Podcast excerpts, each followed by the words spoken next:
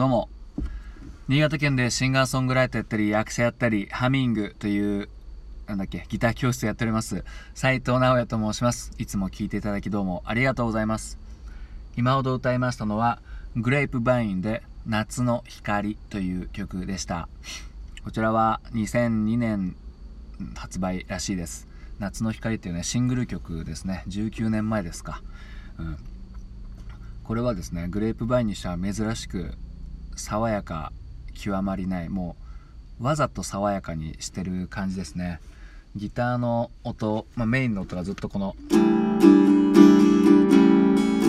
これのねエレキギターの音でもっとキラキラした音にね変えててこれが終始鳴ってる感じですかね。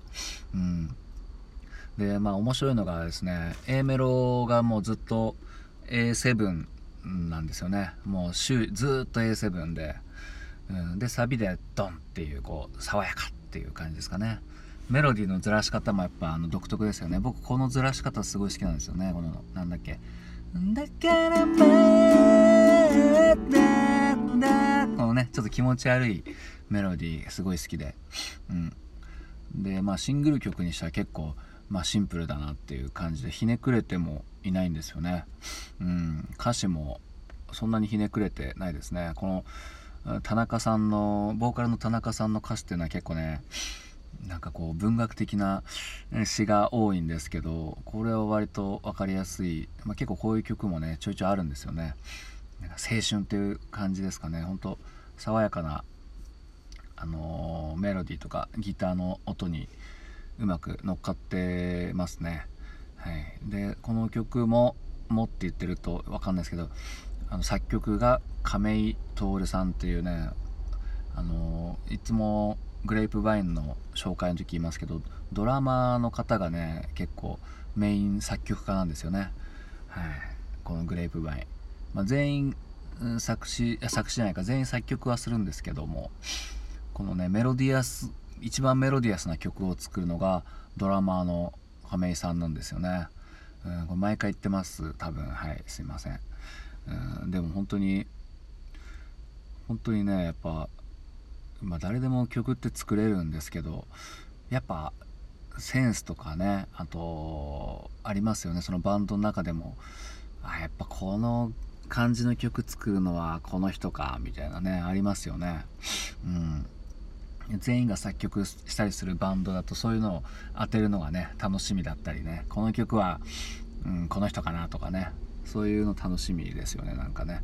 聞いただけでこうイントロクイズみたいな 感じで、うん、でまあ本当に全員作曲するんですけどやっぱね違うんですよね。違うんですよねっていうのもおかしいかな。なんかこの亀井さんの曲だけやっぱ、うん、シングルっぽいというかね、うん、で面白いのがやっぱこのボーカルの田中さんが結構マニアックな曲作るっていうね。このバランスがすごい面白いですねグレープワインの。うん。まああのインタビューとかでもねこう亀井君のこそが一番のメロディーメーカーだと言ってるのもねすごいいいいいですよね。メンバーでこう認め合ってるっていうのも、まあ、もしよかったらあの本家の方ねあの聞いてみてください。本家もっと爽やかな音作りしております。そんな感じですね。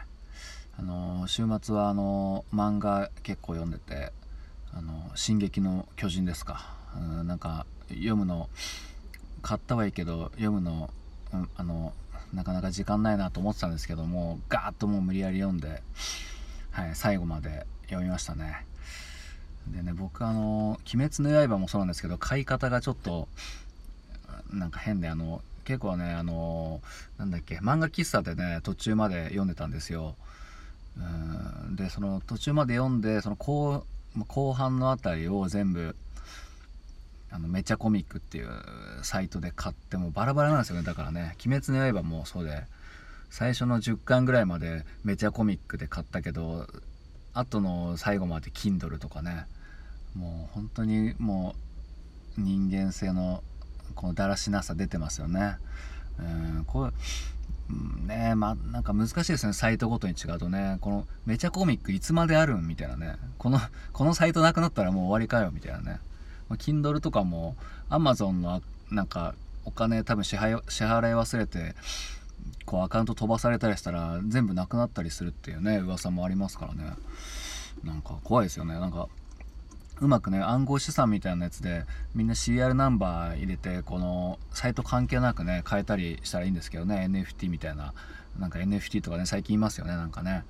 あれであのあのブロックチェーンみたいな流れですか？俺すいません。僕もねあのよくわかんないんですけども、うん、あのそのブロックチェーンでなんかその暗号ねシリアルナンバーついたやつになる NFT とかなればその中古で売買とかもできるんですよね。その電子書籍といえども。ねそういう感じで中古のやつ買えたらいいんですけども。はいそんな感じで聞いていただきどうもありがとうございました。